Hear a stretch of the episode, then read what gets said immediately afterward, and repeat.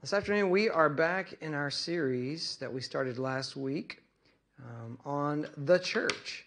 And uh, last week was our introduction. It was a bit of an overview as we looked at the birth or the origin of the church. And we examined the end of Ephesians chapter 2. And the sentence that we kept hearing last Sunday to kind of summarize our time together was that you were not just saved from something you were also saved to something. So, not, not just saved from your sin, but also saved to be a part of the body of Christ. Uh, that when you and I put faith in Jesus to be the King and Lord of our lives, that God redeemed you and has now saved you to be part of a new family, a new people group who have a citizenship in a different kingdom. So today we're going to look uh, one chapter over in Ephesians chapter 3 and we're going to focus on the last two verses of the chapter and then dip into the beginning of chapter 4. So let's pick it up in Ephesians chapter 3, right at the very end, verses 20 and 21. Uh, read along with me. Says, Now to him who is able to do above and beyond all that we ask or think, according to the power that works within us, to him be glory in the church and in Christ Jesus to all generations, forever and ever. Amen. Therefore, I, the prisoner of the Lord, urge you to live worthy of the calling you have received, with all humility and gentleness and with patience, bearing with one another in love, making every effort, effort to keep uh, the unity of the Spirit through the bond of peace. Thanks be to God for His Word this afternoon. It is so good. It is living and active. It changes our hearts, so we're thankful for that today. Well, as we unpack these verses today, here, here's where we're headed um, kind of this overarching thought is the ultimate peak uh, of importance in this life for all things is the glory of God. It's the ultimate summit of this life. Therefore, two things. One, the church is important. It's important to the whole world knowing this. And secondly, the church is important to you personally as you walk in this purpose. And that leads kind of to this overarching main thought for our sermon today, and that's this that your connection to the local church is fundamental to walking in the plans and purposes of God for your life and for this world. We're going to say that a lot today. I'll say it one more time though. Your connection to the local church is fundamental to walking in the plans and purposes of God for your life and for this world. Uh, over the months that we've been praying for this series, the elders of our church have been asking the Lord to, to use this time to, to teach us, to help it, let it be a catalyst of sorts. We talked about this morning that flashes memories back to chemistry in high school and how much fun and dangerous that was to be a catalyst for the Lord changing us and conforming us more and more into what we ought to be in His body in this area. Uh, many of you will know the joy of hill walking, being out in the hills, being uh, spending time just delighting in being out there in the, the beauty of God's creation. Over the years, I've had uh, the opportunity to spend a lot of time out in the hills, and there is nothing like taking those final few steps and extending your hand and placing it upon the cairn at the top, the summit. There's just something exhilarating about it. Um, I don't care if it's a clear day, if it's a foggy day, that feeling is the same every time. Now, the view's not always great, but the feeling is there of accomplishment, and it's fantastic. One of my favorite hills in Scotland is Ben Lawers. And after walking it once, I enjoyed it so much that I have since taken friends back many, many times. Over and over again, I've gone back and, and walked it. And, and each time I walk this hill, it seems like I have a very familiar experience, similar experience if you've never walked it, the way you approach it is you actually have to walk over another Munro, Beinn Ghlas, to get to it. You don't have to, but you're supposed to. You cheat if you go around. But you walk over a Beinn Ghlas before you descend just a bit, just the, at the foot of the summit, and you, you make the approach up to the, the cairn there in Ben Lawers. And, and each time, there's this sense of anticipation as you're walking up Beinn Ghlas, waiting to catch the first glimpse of that summit, of the, the one you're going to climb. You know, the first one's nice, it's good, but that's not your goal. You know the goal is on the other side and you can't see it, and there's so much anticipation to finally, oh, there it is. I'll take a wee break on the top of this one before I make my way down and then go right back up. And, uh, and each time I've had a similar experience. I get to the bottom right as I'm ready to approach it, and I have this these these same thoughts every time of, I don't remember it being this steep. last time it didn't feel like it was this steep, uh, or, or, I don't remember this last little bit. It just felt like it was that far to the top from this where we start right here. But no, it's so far, uh, and without fail, those final few steps are taken with legs that are burning, they're on fire, and and but with a heart that is full of amazement, especially on a clear day when you can look out and see layer after layer of hills in the distance, just the grandeur of the surrounding view. And it feels like you're sitting on top of the world admiring the, the view. It's a glorious feeling. As you and I pursue following Jesus, the peak that we are pursuing, the summit marker that, that is situated overlooking everything else, is the glory of God. The glory of God is the cairn that we are meant to climb towards. And that's what our passage tells us. In verse 20, it says, Now to him who is able to do above and beyond all that we ask or think, according to the power that works in us. And if you were here Wednesday night, you, Mark unpacked a bit of that in the preceding verses of what all that meant. Verse 21 says, To him be glory. To that one, to him be glory in the church and in Christ Jesus to all generations forever and ever. Amen. The glory of God is meant to be at the center of what every single one of us orient our lives. Alexander Maclaren was a 19th century Baptist pastor, originally from Glasgow, and his commentary on this verse uh, in his commentary, this is how he described the idea of God's glory. He says, The glory of God is the luster of his own perfect character, the bright sum total of all the blended brilliances that compose his name. Love that. We don't talk like that anymore, do we? When that light is welcomed and adored by men, they are said to give glory to God. God's glory is infinite in measure you can't capture how big and how massive it is. What we're doing when we give God glory is we're actually just rightly acknowledging what is already true. We're just agreeing with the truth. We're, we're not actually adding. When we use that a lot of times, we can, we can be confused and think, well, I'm actually giving God glory. So that's increasing the glory. That's, we're not. We're actually just agreeing with what is already true that, God, you are most worthy of glory. We sang that very first song, that bridge, that, you know, that um, worthy is the Lamb who came, worthy is the, you know, the, uh, he who conquered the grave. God's glory is infinite. And, and this is meant to be the main overarching goal and desire of our life. But verse 21 isn't its own standalone verse. The truth of 21 flows out of the verse before it, verse 20, which points us to relationship with God. God, who is able to do more than we ask or think. That same God is the one that we are meant to have communication and connection with. And that's implicit right in the verse that, that God is the one that we share our deepest thoughts, our deepest desires, the deepest things in our hearts with, our deepest longings, our hurts, our pains, our problems. And because we have that kind of relationship with Him, we have the Spirit within us working mightily and powerfully. Therefore, this is not just a good idea to pursue the glory of God. It's actually God's design and His purpose for all creation, but especially for us, for, for humanity, for, and, and even more specifically for His followers. And we know that because Paul specifically names the church and Christ as the tip of the spear for the glorification of God. And it is right that God received the glory due His name through Jesus. Um, that it is only right. Jesus is worthy of all the glory and honor that can be given to him. Um, think about the story of Jesus. And Samuel already read this earlier in Philippians 2, but Jesus, who existing in the form of God, did not consider equality with God something to be exploited or something to be held onto or grasped. Instead, he emptied himself by assuming the form of a servant taking on the likeness of humanity.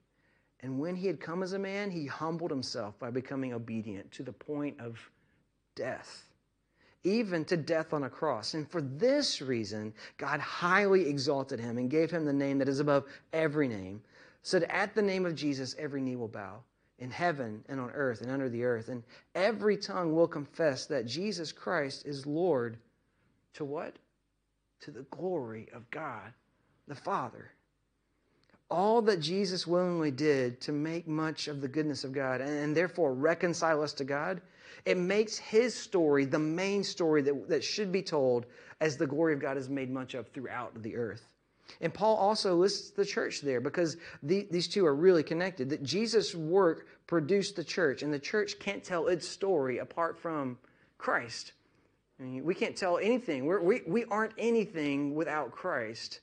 We, we can't tell our own individual stories of, of following, of being changed, of having hope and having peace and having what we have now without talking about Christ. There's no credit to be given there's no credit for being different or having a sacrificial love to one another or that we have a message of hope. None of that can be talked about apart from the work of Christ in our lives. Therefore, these two things are inseparable.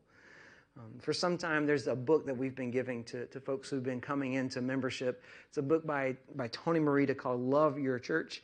And uh, in the very first chapter of the book, very early on, he's, he's very clear in this, in this connection. Tony, Tony makes the point that Jesus so closely identified the church with himself that when Paul was person with Saul was persecuting the church before he became Paul, he's on his way to Damascus to persecute the church. And Jesus meets him there and he says, Saul, Saul, why are you persecuting me? He didn't say, Why are you persecuting the church? Why are you persecuting me? So, whether we like it or not, the body of Christ has been tasked with being the vehicle that God has chosen to make much of his great name in this world. So, we together are central to that pursuit. And that means a couple of things for us. One, it means that you and I individually, well, we're not the most important people in the story. we're not the main character. We often read ourselves into the role of main character or protagonist when we read and we consider the scriptures. We easily read ourselves into the text. Without even trying, we can think that, that when the writers of scriptures use the word you, that they're literally writing it to, to me and to you, in, in the sense that I can only apply this to, to my life. And, and it is right and good to apply the scripture to our life, but, but we, when we read passages that like this, where we see the word you, it's and its meaning plural, we can't fully apply it to our life. We have to understand that in the full context of application, it's applied to the church. So yes, we take from this and we say, yeah, of course I can see that yeah, I need to live worthy of the calling that, I've been called. But I can only fully apply this if I think about the church. This verse in, in Ephesians 3 is written to a plural you. It's written to a local church and it's rightly applied to a local church. It's speaking in terms of a plurality of people, a community. And when we forget that, we miss the point that this passage is saying that our lives together, together, that the, that the connectedness of the activity of our life as a church family is to be about this pursuit. Yeah, we should be about that individually, but we can only fully be about that task in the way God wants us to be if we are connected with the local church. And not only my life or your life singularly, but together, we're about that pursuit. So when I say that the glory of God is meant to be the peak, the summit of our lives, I'm speaking with the understanding that we're actually living life together to do that. Um, therefore, the church is important to your life, whether you recognize it or not. And, and that's because you can't fulfill this purpose in your life without the connection to the family of faith. So, your connection to the local church is fundamental to walking in the plans and purposes of God for your life and for this world. And we're going to continue to unpack that and what that means uh, in, for you and for me in just a minute. But there's something else we need to see from the end of verse 21. Look at it again with me. It says, verse 21 To him be glory, to him be glory in the church and in Christ Jesus to all generations forever and ever. Amen. The title of our sermon is The Importance of the Church, and that's because the church is important. It's important, uh, not just to me, not just to Paul, not just to Mark, but the church is important to God's plan and design for the world. It's, it's God's plan and His intention for the church to be the way that the world hears the message of the gospel.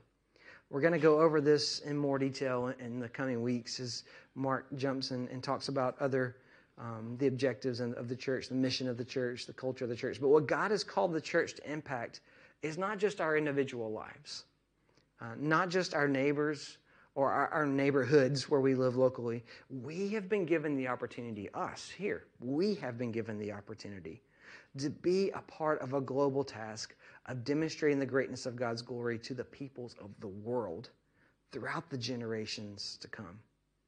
And we are charged with being about the task to take it to every single people on the earth. We have a role to play within that is amazing. Us here in this corner of Glasgow, we have a role to play in that. That's astonishing. We're part of a task that's bigger than any of us individually, and not just for a season, not just for a portion of our lives, but from now on, this will be our responsibility. When Paul uses that last phrase, forever and ever, he's not just describing the time from now until when Christ returns and, and time is suspended or however that's going to work. The, the phrase in the Greek literally means age of ages.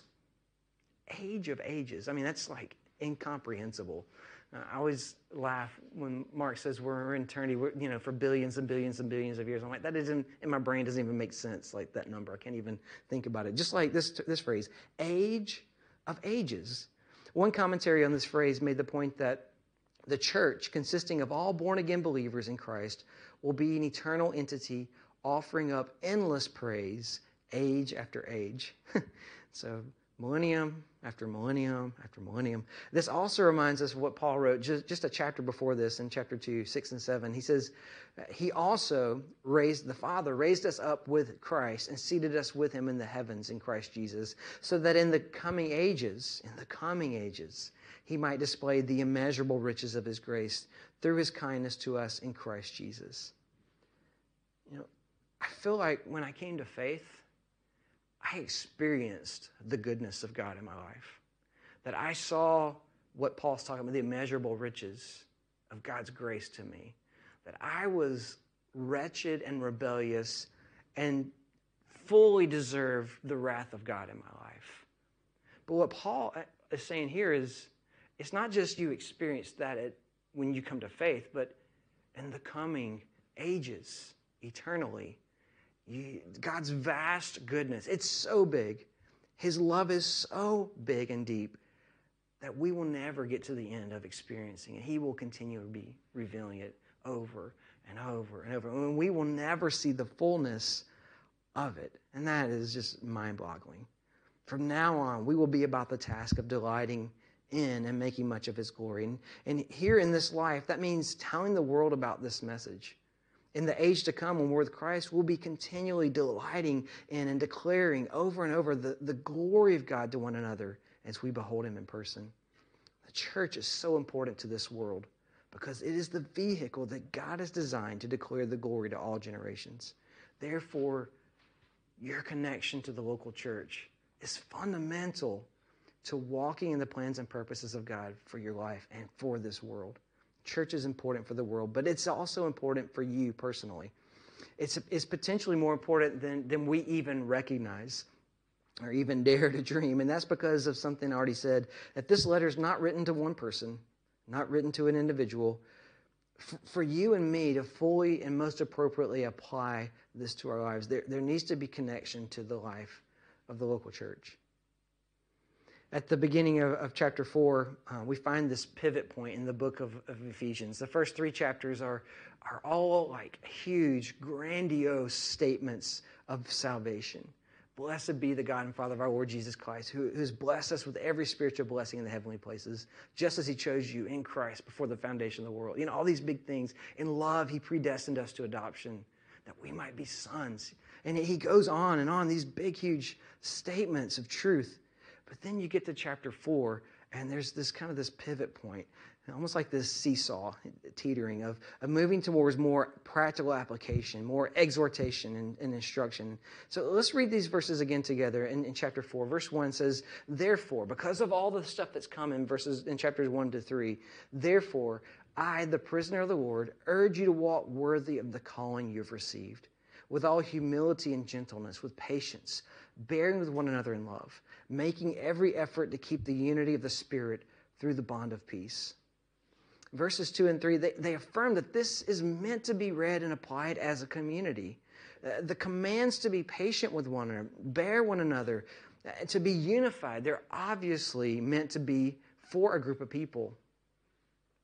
Uh, and, and that's, I, for a long time, I, I read this and I misread this passage.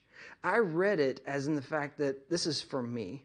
I fell into that tr- same trap I just talked about a minute ago, and, and I'm still prone to this if I'm not really careful. Verse 1 commands us to walk worthy of the calling we have received. For me, trying to undertake that communal command as an individual is so freeing.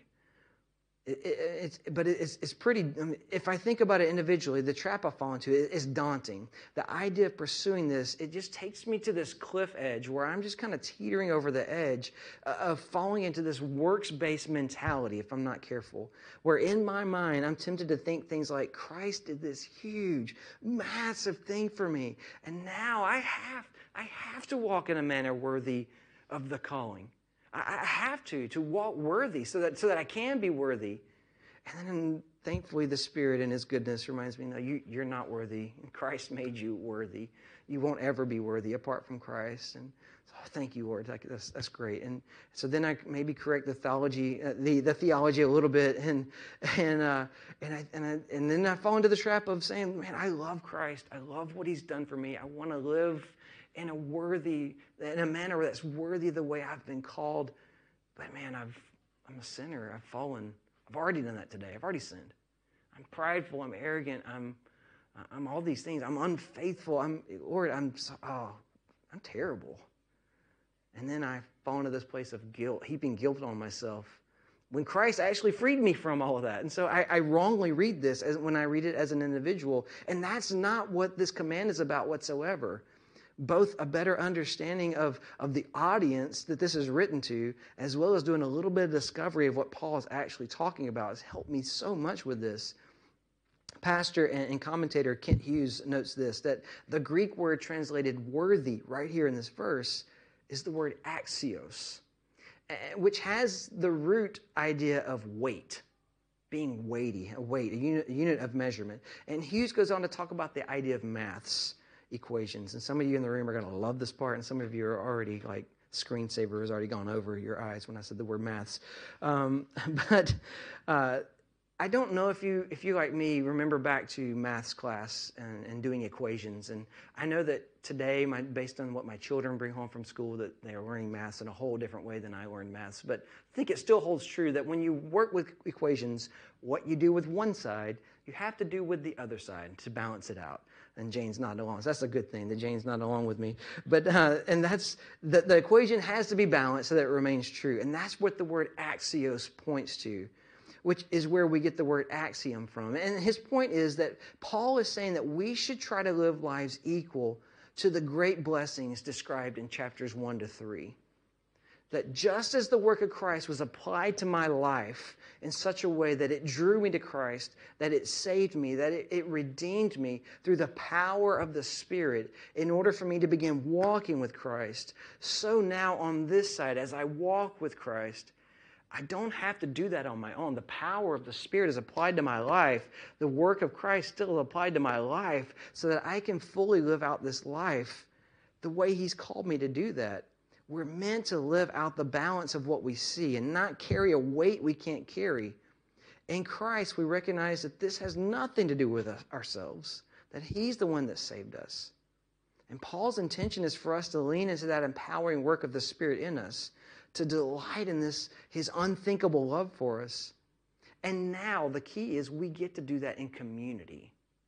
And that's, that's the whole point. We do it in community, which maximizes the effect of all of this. You can't read 4 1 without remembering that it follows chapter 3, verse 21. I know there's a chapter break there, but it, follows right after this verse. don't forget uh, that all of this is about the glory of God. The glory of God is the peak overlooking all things. And the reason the church is important for your life and for my life is that it is the means by which we most fully pursue and make much of the glory of God. In the weeks to come, we're going to look at the culture of the church. I think that actually that's next week, the culture of the church. And Mark's going to unpack verses like what we see in verses 2 and 3 here of chapter 4. And for now, let's we're going to leave this and, uh, and just simply understand that your life and my life are extremely dependent upon being connected to the rest of the body, body to fully carry out all that God intends for us.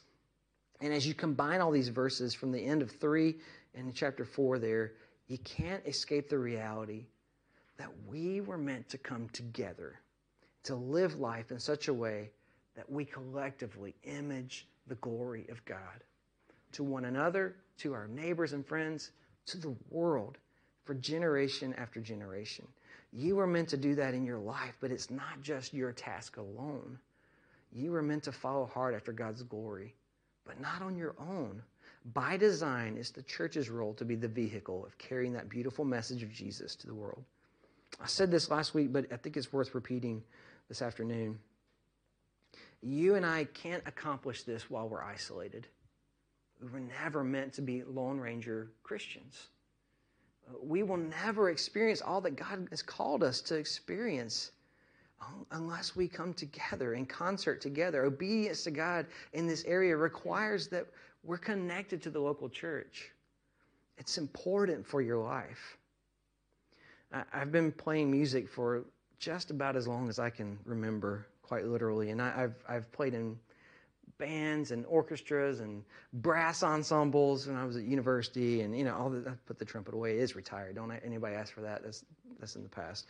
Um, like Mark's saxophone days. I've had the privilege of uh, of singing in choirs and vocal ensembles and many many shapes and sizes, different groups, and and in all of those experiences, oh, cello player too, right there. I know you, you're with me. And in all those experiences, there's a phenomenon that sometimes happens when you find yourself playing music with other musicians, and, and this moment happens where everyone just kind of sinks in and locks in, and you're on the same page, where you're thinking the same things, your actions, you're, you're lining up, you're doing the same things as if you're one unit together. And you're in sync in a way that that is unbelievable and hard to describe. It's just a groove that happens. And each musician has their role. They have their own part to play. Each vocalist has their own melody or their own harmony. And in those special moments, you hit this groove and their roles become complementary in such a way that the music you're creating and producing is far more beautiful and far more powerful than if you were just playing on your own. It, it, it is something beautiful to behold and to be a part of. The body of Christ is meant to live life together in such a way that we use our God given talents, our spiritual giftings, our personalities that God has created us with, and they come together in such a way that we're able to operate and live life in that connection of being single minded in this pursuit to make much of God. And when one of those is missing, there's a hole. When one of those instruments falls out, the, the sync isn't like what it should be. One of, the, one of those melodies kind of goes off track, like happens sometimes. And we're not perfect, are we? Things aren't quite what they should be, but by God's design, we're meant to be connected together. That's the point. It's meant to be done together. We're part of something bigger than one individual person. As we live in unity, we do things like this passage tells us to do. We, we live humbly, we live sacrificially.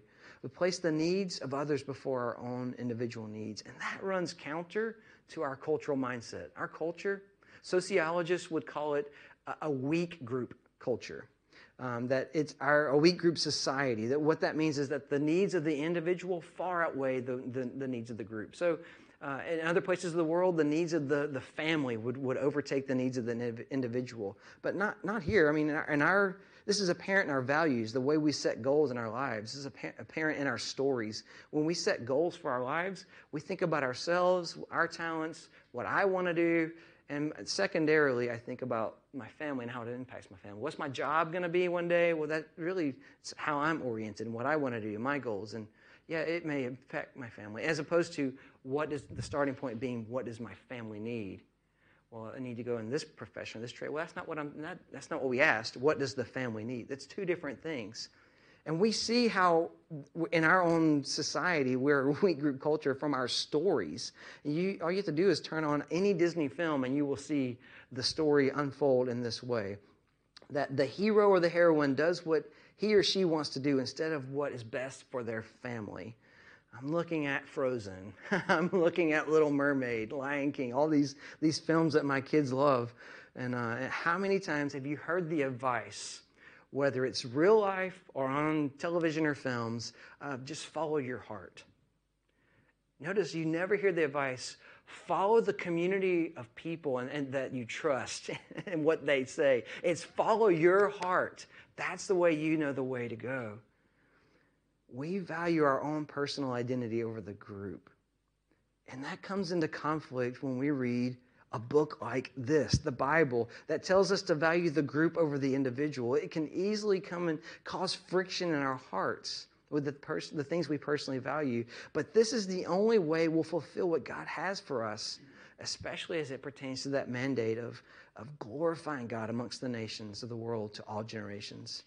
And it starts with us here in this room today, investing in those who are behind us, younger than us, other generations, so that they're put into a place to succeed when it's their time to then invest in the next generation. And there's two ways to see this. First, we have to invest in this way uh, uh, amongst those who are younger in years. Praise the Lord, man, we have a great team of people in our church who are so committed to, to investing in our children and, and caring for them and making sure our families are equipped to, to invest in our children through the week. And we have a great group of people who are working towards strategizing a plan for youth. And I'm not just saying that because several of you are in the room doing that are part of those teams. Uh, I said that this morning too. That, that man, thanks be to God we have people who are committed and devoted to that. But that's not the only young I'm talking about. I'm also talking about those who are young spiritually. That it's the responsibility of those of us who are older in the faith to invest in those of us who are younger in the faith, to care for them. We can all do that because all of us, regardless of how long we've been following Jesus, can find someone else who have not been following Jesus quite as long, is not as far in the faith. So we all have this as an opportunity before us. And older members in our church, I mean that in both respects, we need you. We desperately need your wisdom. Uh, the church won't, won't thrive the way it's meant to without you passing on your wisdom to the next generation. Us impacting the world and the generations of the world starts right here within our church community. A couple weeks ago, um, I had come home and I turned television on and just happened to catch the World Championships for the track and field events in, in Budapest. And uh, I think it was in Budapest, yeah. And, and I, I turned on the, the relay race, the 4 by 400 meter mixed relay race. And I just find that, that event so fascinating. It's two women, two men on a team, and they are passing the baton. And, and it is amazing to see the talents of all, all those people. And, and as the race began, the Netherlands took out the lead early on and pretty much held it throughout the race. I mean, they're passing it from person to person and maintaining a very com- comfortable uh, lead.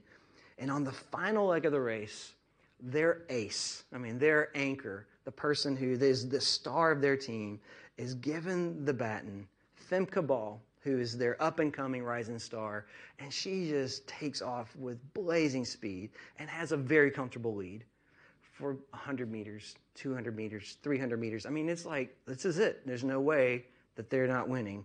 And they're on world, I mean, she's on, to shatter the world record. She's so far ahead of that line.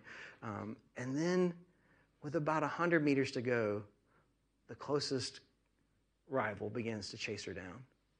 And with about 20 meters to go, this woman is on her heels. And with about 10 meters to go, she leans forward with every effort to try to will herself across that finish line only to stumble and fall flat on her face just a, t- two or three feet from the finish line. And then she picks herself up and jumps across, but she comes in third. And that meant her team now went from breaking a world record and winning to there in third. But then the commentators began to show the replay and what they thought was bad had just gone to worse because when she fell, she dropped the baton and it went forward across the finish line, which meant she couldn't hold, keep control of it as she crossed the finish line, which then disqualified her and disqualified her team. So not only did they not win, break a world record, did they not win, but now the whole team is disqualified. We are part of a relay, re, relay race that's been going on for thousands of years. And generation after generation has passed the baton. Some have done so poorly, others have done so with amazing grace. For many of us, we're currently mid, mid lap. Many of us in the room are mid lap. Others are farther along. Others are still just kind of maybe starting out. Either way, we have to remember that this race isn't just about you and just about me singularly.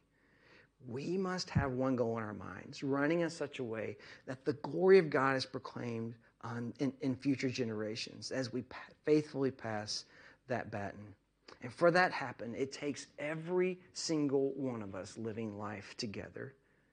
It starts with our baton pass. Is the next generation a concern for us? Is that on our mind? Are you investing in those who are younger than you, both in age and in the faith?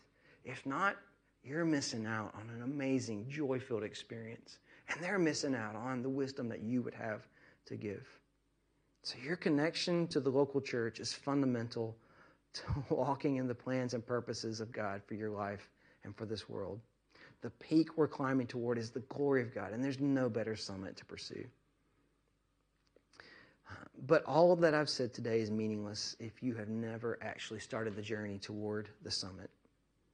Every single thing I've said today has been directed toward those who are already following Jesus. And maybe you're here, maybe you're watching online, and you've never actually trusted in Jesus to be the way to make you right with God. Maybe you've never trusted Him to be the Lord of your life. The Bible tells us that every single one of us, without exception, are rebellious against God in our actions and in our hearts, that we have chosen to go our way instead of God's way. And what that has done is it has separated us from God. But God, in his, the richness of his goodness, sent Christ Jesus to live, to die, to take on the wrath that we deserve, and then to be raised in victory. So that if we believe in that and we trust in that, we bank our lives on that. If, if we admit to God that we're a sinner, that we are rebellious, we believe that Jesus is the Son of God, that heaven was, has sent him, that we confess our faith that Jesus, that Jesus Christ is Savior and Lord, that we can be made right with God. And if that's where you are today and you want to talk more about that, we would love to, to talk about that, to pray with you. Um, yeah, either see us after the service or, or contact us online. We would love to talk more. Christian, all, all this is a joint effort. Your ability to fully live the life God has for you is dependent upon you banding together with the church. And many right here around us uh, all the way to the ends of the earth are dependent upon that. God using us to impact the lives of those around us to the ends of the earth is dependent upon that. He's counting on that. So that's why I close with these two questions today. One, how important is the role of the church in your life? How much does your life revolve around the church? And it's a similar question of what I asked last week, but I think week two we can press a little harder on this and keep pondering this and maybe ask it this way is being part of the church more uh, truly a value in my life or simply a preference in my life? See, the, the difference is that preferences are things that we jettison when, when situations get tough. Uh, but, but values we hold on to. I used the illustration earlier of, of when it comes through the monthly budget, when things get tough, my preference to go out to eat, I have to jettison that because there are other things that take priority because I value these things. This is really just a preference. So, the church in my life, is it a preference or is it a core value? So, as you ponder that, I'm just say one thing that the emphasis here is not on doing more, it's not on doing more, it's about fostering connection. And don't get me wrong, the, the outcome here is going to be the out, outcome for connection involves activity and participation, but it's not a checklist of activities and participation. It's about presence in one another's lives. So, secondly, I ask this Are you cultivating connection with the body of Christ in your regular routine and your rhythm of life? That's the path that leads us to that summit cairn that we're looking for, that we're pursuing the glory of God. Your connection to the local church is fundamental to your walking in the plans and purposes of God in your life and in the world. Let's pray. Father, thank you. Thank you for the gift of the church that, um, that helps us, that aids us in pursuing your glory, that helps us to be about the task you've called us to be. Thank you that you didn't leave it uh, for us to do this on our own, but you've given us the gift of community to do this in. A community that builds us up, that encourages us, that holds us accountable, that, that sharpens us. Lord, thank you that, that you've given us the body of Christ to do that with. Lord, help us now to, to ponder and think about our lives. Lord, are, are we rightly thinking about the church and how we relate to it? Help us. Lord, we want to be walking in exactly the place you want us to be walking in. So help us to see, to know, to hear all that you have to say. In Jesus' name, amen. And this afternoon, we're going to respond through song and through the table. And um, as we sing, we invite you to come. If you have faith in Jesus, to come and partake in the bread and in the wine. And it was on the night that Jesus was betrayed that he took the bread and he broke it and said, This is my body, which is broken for you. Do this in remembrance of me. And he took the cup at the end of the meal and he raised it and said, This is the new covenant in my blood. Up until now, we've been all about the covenants, the old covenants, but this new covenant is dependent up, upon me. It's in my blood. Do this in remembrance of me. And this afternoon, we can partake in this bread and this cup, and we can celebrate not just the fact that we are forgiven and restored with God, but that we do so as a family of faith that we are joined together as one people in Christ because of what these things uh, represent. So, as you partake, I urge you just to celebrate, to exalt God, to worship Him, that He has given you this gift.